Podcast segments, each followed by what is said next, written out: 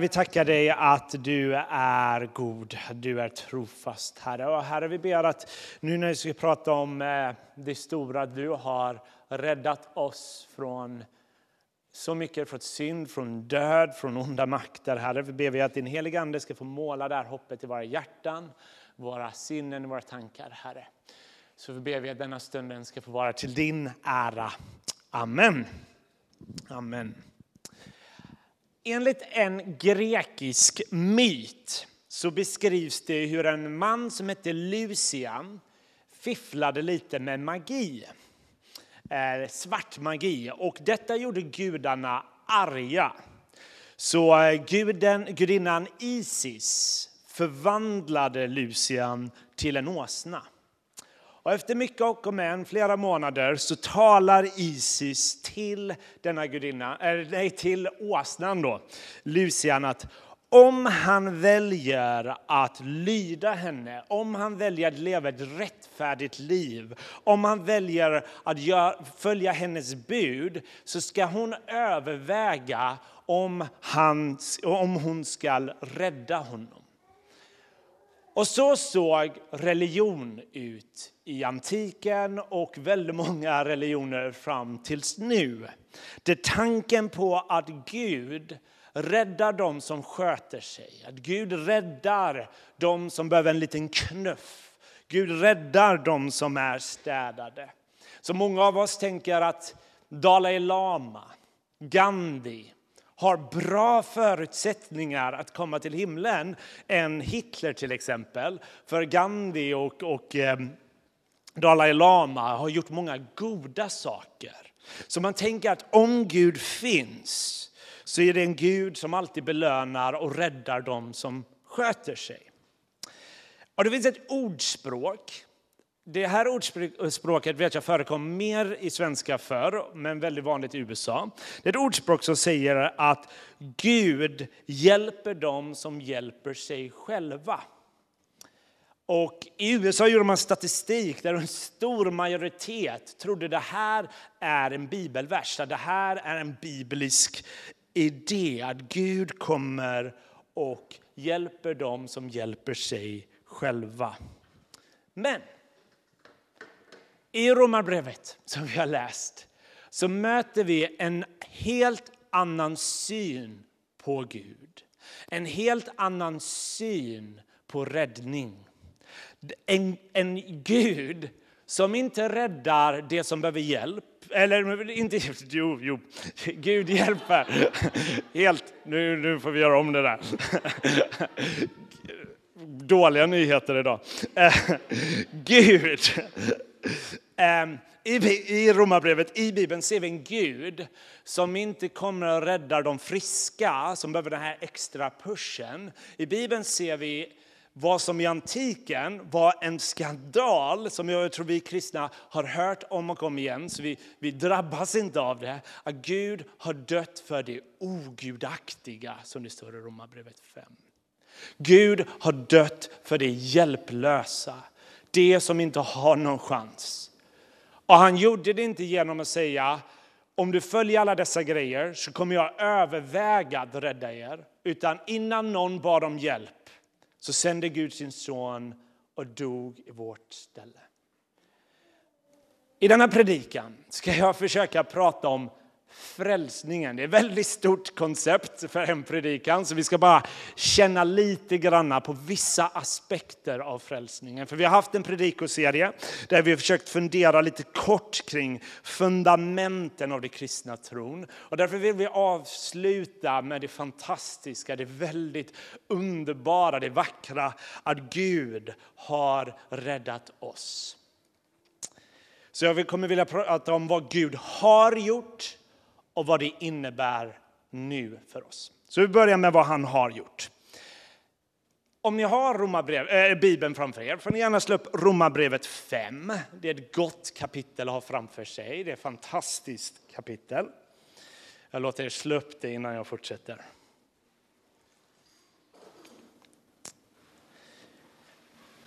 medan ni gör det så kan jag säga så här. Personligen, i mitt liv, har sanningarna i Romarbrevet 5 varit helt avgörande för mig. Eh, det är förmodligen sanningarna som jag har fått ta del av i Romarbrevet 5 som gör varför jag är här idag, varför jag predikar och så vidare. Och det är just detta som har varit lite utmanande, att skriva en predikan, för jag uppskattar dessa ord så otroligt mycket. Och min bön idag är bara att Gud ska få bara öppna upp det, dra bort slöjan så vi kan få se och skåda lite mer av de goda nyheterna. Det var kanske lite mer än tio år sedan, 11-12 år sedan, som jag inte, jag, jag jobbar med teologi, jag undervisar teologi och predikar så, men för 12 år sedan hade det varit en väldigt otänkbar tanke för mig. Min plan var att bli musiker. Så jag, eh, jag, efter eh, gymnasiet gick jag en musikfolkis i Malmö och sen när jag flyttade tillbaka till Göteborg så hade jag tänkt jobba ett år för att samla ihop pengar. Men jag var lite dålig på att söka jobb och fick inga och min goda mamma sa plugga något så får du CSN i alla fall. Och mina bröder pluggade teologi, hade gjort det, så tänkte jag det kan jag göra. Eh, eh, jag köpte inga kursböcker, men jag tänker det här ska jag ändå inte fortsätta med. Jag ska inte ens göra klart kursen. Men just vid den här perioden i mitt liv så började vissa frågor bli väldigt viktiga för mig.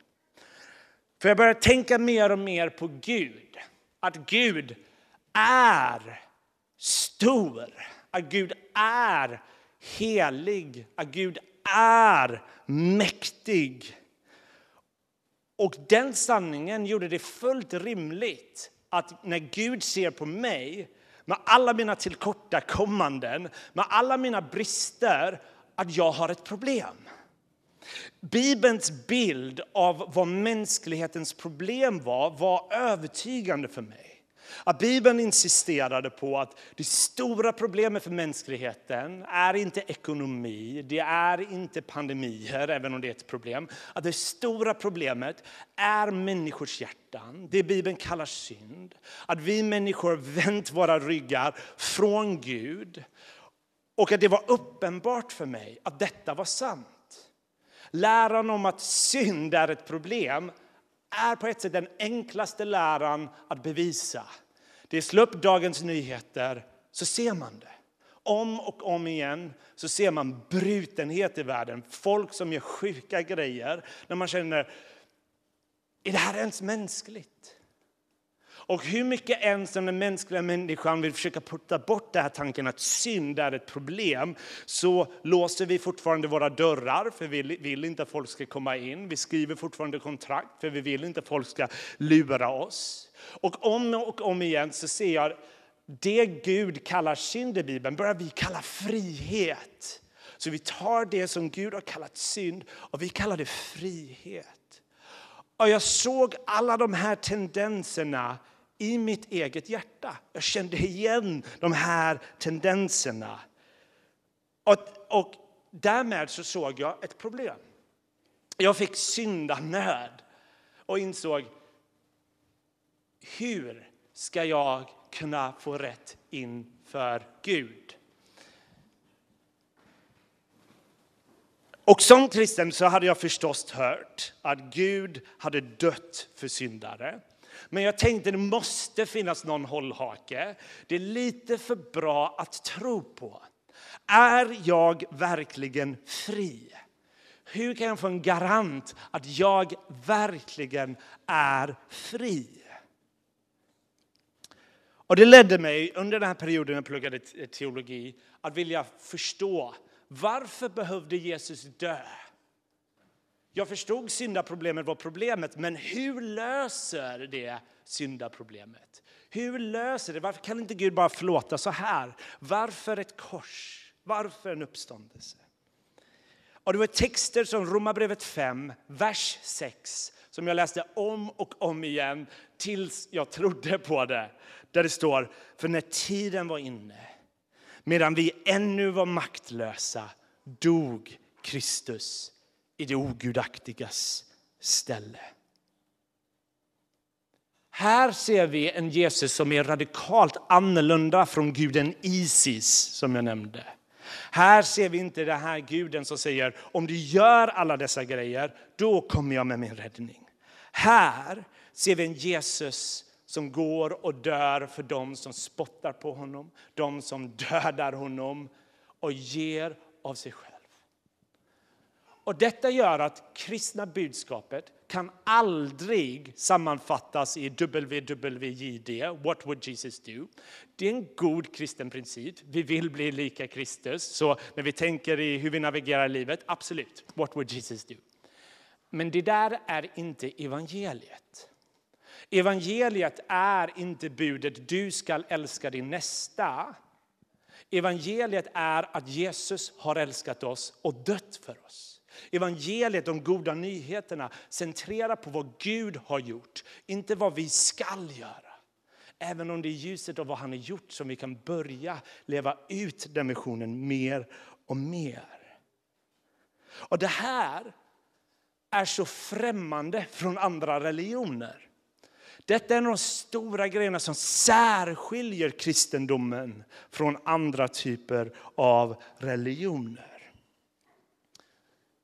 Så om vi går tillbaka till problemet igen. Så om problemet är, som Bibeln insisterar på, att problemet är människans bortvändhet, att människan har velat ta Guds plats, människan har velat vara i centrum av universum, att människan insisterar på att Gud ska anpassa oss istället för att vi ska anpassa oss efter Gud.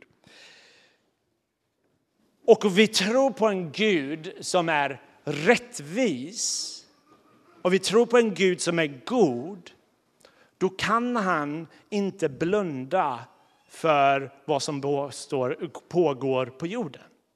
Det vore likgiltighet om Gud sa ah, men det är okej, okay. ni, kan, ni kan bara gå vidare, det gör inget. Det vore inte en kärleksfull Gud, det vore inte en god Gud, det vore en likgiltig Gud. Men hur löser Gud problemet? Och det här jag tycker är det vackra med evangeliet är att Gud kompromissar varken på sin rättvisa eller sin kärlek. Hans rättvisa lugnar inte hans kärlek. Hans kärlek blundar inte för rättvisa. Utan på korset så gör Jesus det som måste göras.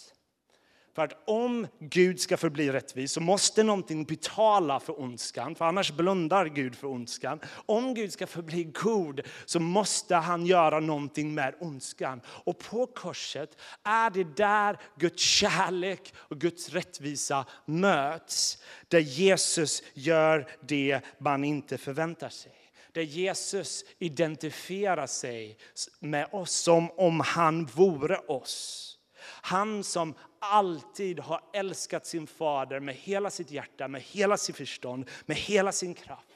Han som alltid har älskat. Han som aldrig haft en oren tanke, en ovärdig tanke. Han som aldrig sett med sina ögon på människor på ett ovärdigt sätt. Han behandlas på korset som om han har begått äktenskapsbrott. Som om han har haft orena tankar. Som om han var beroende av pornografi. Som om han var girig.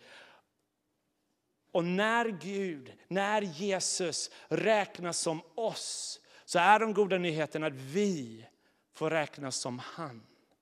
Han tar det som är vårt, vår bröstenhet, vår mörker, vår synd.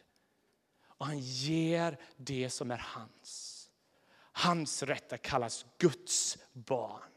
Hans rätt att kallas rättfärdig. Hans rätt, äh, eh, rätt att äh, kallas Guds utvalde. Och för mig slogs det kanske som hårdast när jag funderade på varför ropar Jesus min Gud, min Gud, varför har du övergivit mig? Varför ropar Jesus det? Och det som liksom på ett sätt satte spiken för mig att Gud faktiskt älskar mig och Gud faktiskt har gjort upp med min synd var när jag insåg att anledningen Jesus ropar min Gud, min Gud, varför har du övergivit mig? Är för att jag, Joel McInnes, ska aldrig behöva ropa de orden. För Jesus har ropat dem en gång för alla. När han har tagit på världens mörker, tagit på sig syndens välde och kraft. Så att jag, även om jag kanske psykologiskt tror Gud har övergivit mig, så objektivt så är det falskt. Att varje gång jag ser, kan tvivla på Jesu kärlek kan jag se han som hänger naken på ett kors för att jag inte ska hänga där. Han som vilken sekund som helst när han hängde på korset hade kunnat befalla änglarna i himlen komma ner och ta ner honom. När folk hånar, är du verkligen eh, Människosonen? Hoppa ner från korset.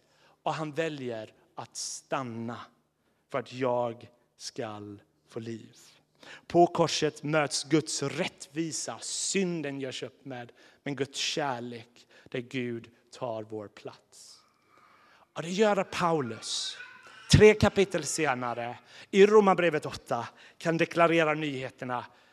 Så finns nu ingen fördömelse för dem som är i Kristus Jesus. Det finns ingen fördömelse. Så det är första punkten. Gud har räddat oss. Men Romarbrevet 5 som vi har läst, den talar om hur detta påverkar allt just nu. Så delvis i vers 1 stod det nu har vi förklarats rättfärdiga och tro, så har vi frid med Gud. Så, så delvis så kan vi bara se på det. Att även om vi kanske psykologiskt inte känner att vi har frid med Gud, så är korset det tecken, det löfte att vi har frid med Gud. Det är bara en grej som Bibeln beskriver att Gud är rik av, rakt av så. Och det är att Gud är rik på barmhärtighet. Gud är rik på barmhärtighet. Och det är viktigt för när man är kristen kan man bli ännu mer känslig för sina tillkortakommanden, för sin synd och fundera på hur ser Gud på mig nu när jag har gjort de här grejerna? Och det är ett tecken att den helige Ande bor i dig. Att, att den helige Ande verkar i dig som visar att den här synden hade du inte reagerat på innan, men den helige Ande bor i dig. Och därmed kan ta löften att i Kristus finns det ingen fördömelse. Att när vi kommer till honom har vi frid. Att ögonen Gud ser på oss är frid och inget annat. Och så beskriver han i vers 2.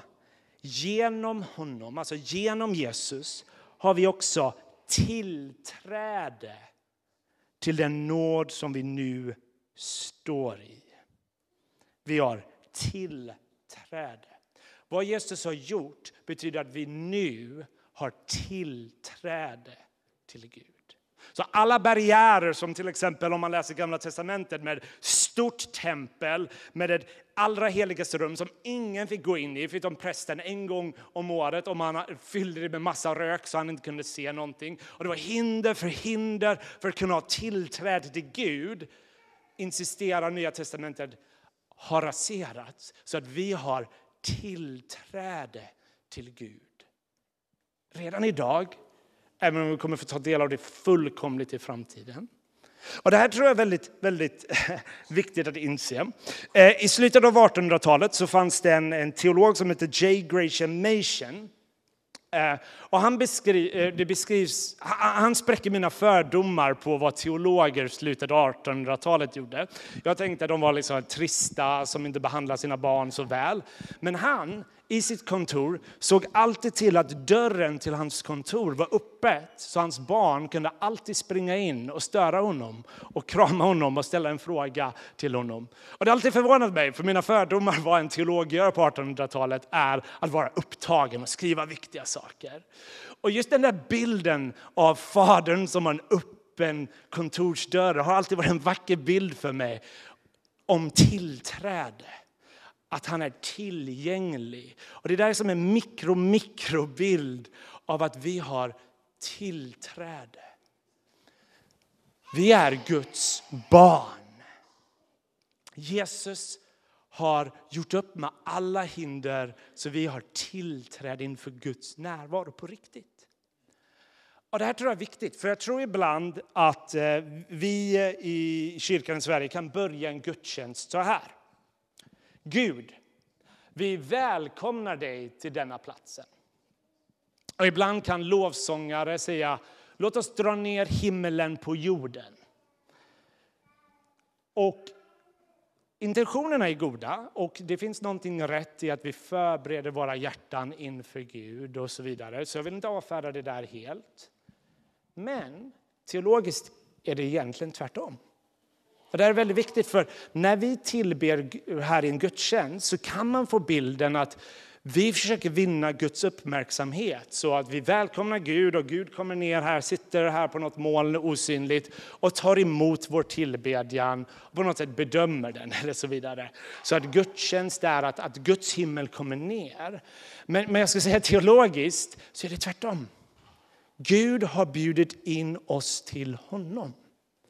Så, så i, i, i Saltaren så är det ständigt lovsångsspråk av att vi, vi kommer in för hans portar. Han har bjudit in oss inför kungens närvaro och vi får ge vår respons. Och Det tycker jag är så skönt att när vi sjunger lovsång här tillsammans behöver vi inte schasa upp en stämning för att vinna Guds eh, liksom, eh, tyckande. Och bara, men det var bra lovsång här, det är bra. Utan när vi tillber är det Gud som har bjudit in oss för vi har tillgång till honom, välkomnar oss. Så att vi får inse att enda anledningen himmelriket kan komma på jorden, enda anledningen för att Guds närvaro här är inte för att vi har kallat på den, utan genom Jesus färdiga, fullbordade verk på korset. Det är genom Jesus som vi har tillträde till Gud. Ja, det betyder att frälsningen är inte bara någonting Gud har gjort eller någonting som vi bara inväntar när han kommer tillbaka. Utan frälsningen har privilegium redan idag.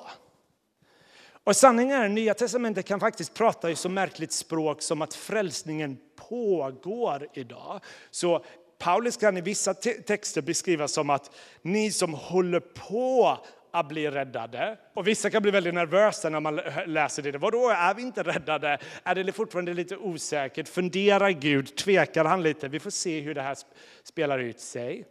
Och då är det viktigt att inse att frälsningen i Nya Testamentet har tre tidsaspekter. I en bemärkelse har Kristus dött så att domen har fällts på honom. Det betyder att vi är fria. Frälsningen är också någonting pågående i våra hjärtan. För dag efter dag bjuder Kristus in oss att där syndens kraft kan förlora sitt fäste mer och mer. Men frälsningen fullbordas i framtiden. Det ser man till och med i Romarbrevet 5, vers 9. Där det står så här. När vi nu har förklarats rättfärdiga genom hans blod hur mycket mer ska vi då inte, då, framtiden, genom honom bli räddade från vredesdomen? Gud har räddat oss, för vi skall bli räddade fullt ut en dag. En dag då Gud ska tysta all synd, all död, all, alla onda makter. Frälsningen är igår och idag och för evigt. Och låt mig börja avrunda lite med det här. I Nya testamentet så beskrivs frälsning som en gåva. Det grekiska ordet för gåva är ordet för charis, eh, är ordet charis som vi kan översätta antingen till gåva eller till nåd. Det är samma ord. Därmed så översätter vi ibland nådegåva. Det är bara ett ord egentligen, charis. Och det är väldigt lätt när man hör ordet gåva att man läser in vad vi idag tänker kring gåvor i moderna samhället. Men gåvor har alltid varit centrala i, i samhällen och fungerar lite olika. I antiken så var gåvor någonting man var väldigt sparsam med. Man gav gåvor endast till de som var värdiga gåvor. De som var lämpade för gåvan. Så därmed var man väldigt försiktig med vem man gav gåva till. För gåvor skapade sociala band mellan den personen och mig. Och i antiken så tänkte man aldrig att en gåva är bara någonting man ger, utan det skapade ett band som är lite fram och tillbaka. Man kallar det reciprokt, att jag ger någonting och den andra personen är tänkt att ge någon form av respons. Det kan vara ära, tacksägelse, en annan gåva. Så sätt skapade gåvor sociala band mellan människor. I Nya testamentet så är det chockerande att Gud ger gåvan helt oberoende av mottagarens status. Helt oberoende av den personens lydnad. Helt oberoende av den personens etnicitet, om man är jude eller hedning. Gud ger sin gåva till hela världen. Men jag tror det är viktigt att inse att ta emot den här gåvan skapar de här sociala banden mellan mig och Gud. Där nåd är inte det som kallas ibland billig nåd. Man tar emot den och så får man göra vad man vill och springer iväg. Att Gud inte bryr sig om vad vi gör med gåvan. Gåvan som Gud ger oss är någonting som vi tänkte ta emot och tacka honom för. Och i vår respons tro på honom förtrösta på honom. Med det sagt så kommer vi aldrig kunna kompensera en millimeter för gåvan. Det är omöjligt. Man kan inte kompensera. För Gud kan inte ha gett mer än vad han har gett. För han har gett sig själv. Och det finns inget större. Det finns inget tänkbart större Gud faktiskt hade kunnat ge än sig själv. Som det står i Romarbrevet 8, han som inte skonade sin egen son utan utlämnade honom för oss alla. Hur skulle han kunna annat än att också skänka oss allt med honom? Det står med kristendomen att Gud, Jesus är inte bara en springpojke som ger oss en gåva och drar. Gud ger sig själv till oss som gåva. Gud ger helt och hållet av sig själv. Och Det betyder att frälsningen är inte bara att Gud säger du är fri, du kan gå. Det är inte frälsningen. Frälsningen är inte bara att vi är räddade från något. Frälsningen är att du är räddad till någonting. Frälsning är du är frikänd och du är välkommen. Du är inkluderad i Guds familj. Därför, det största privilegium en som har blivit räddad av Jesus kan säga är jag är barn som tillhör Gud. Det är den största rättigheten som är en fri gåva som vi aldrig kommer kompensera. Johannes 3.16. Så älskade Gud världen att han utgav sin enfödde son. Det här ordet så tror jag vi tänker ofta kvantitet. Så här mycket älskade Gud oss. Men, men jag tror att det grekiska ordet egentligen betyder på detta sätt. För jag tror vad Johannes säger är att korset är den händelse i världshistorien som människan visar sitt största hat mot Gud, sitt största förakt mot Gud. Det är det största tecknet på att skapelsen vill spotta på sin skapare. Men samma händelse visar Guds kärlek tydligare än någonsin. När Gud hänger på korset och säger Fader förlåt dem för de vet inte vad de gör. I korset får vi möta Guds radikala, skandalösa kärlek som ger och ger när skapelsen spottar på honom. Vilken kärlek Gud har givit oss. Och därför vill jag bara säga att varje gång vi må tvivla på Guds kärlek till oss, låt oss alltid blicka inför korset. Se mannen som hänger där på korset där Gud deklarerar för världen hans kärlek. Han som gör rebeller till söner och döttrar. Han som älskar att göra rebeller till söner och döttrar. Och därför ber jag nu att jag ska be för oss, att Gud ska bara dra bort slöjan, visa det där. Vi kan överlämna det som är mörkt, trasigt och säga Gud, ta det och veta att det är en Gud som har tagit det på korset. Låt oss be. Herre, vi tackar dig för du är nådefull. Det finns inte ord att kunna tacka dig. Vi så enkelt blir distanserade för den här sanningen, för vi kanske växt upp med den här sanningen, vi har hört det och vi ser det inte, för det är lite för familjärt för oss att se din radikala nåd. Men Herre, du hade ingen skyldighet att rädda oss. Du hade förblivit helt rättvis, rättfärdig om du inte hade räddat någon. Det hade varit sån nåd om du räddade två, fem, sju. Men du gav ditt liv för hela världen, för alla som tror och förtröstar på dig kan få evigt liv på riktigt, Herre. Att vi kan få kallas dina barn, Herre. Herre, låt oss få jubla över denna sanningen. Om vi inte jublat över denna sanningen på länge, Herre, ber vi att du ska väcka den, detta jubel i våra hjärtan. Oavsett om vi brottas med jobbiga saker nu i livet, om det är storm eller inte, så ber vi att vi ska kunna få jubla för den frälsning och den räddning du har givit som en gåva, Herre. Och vi tar emot den, Herre. Jag tackar dig för den. I Jesu namn. Amen.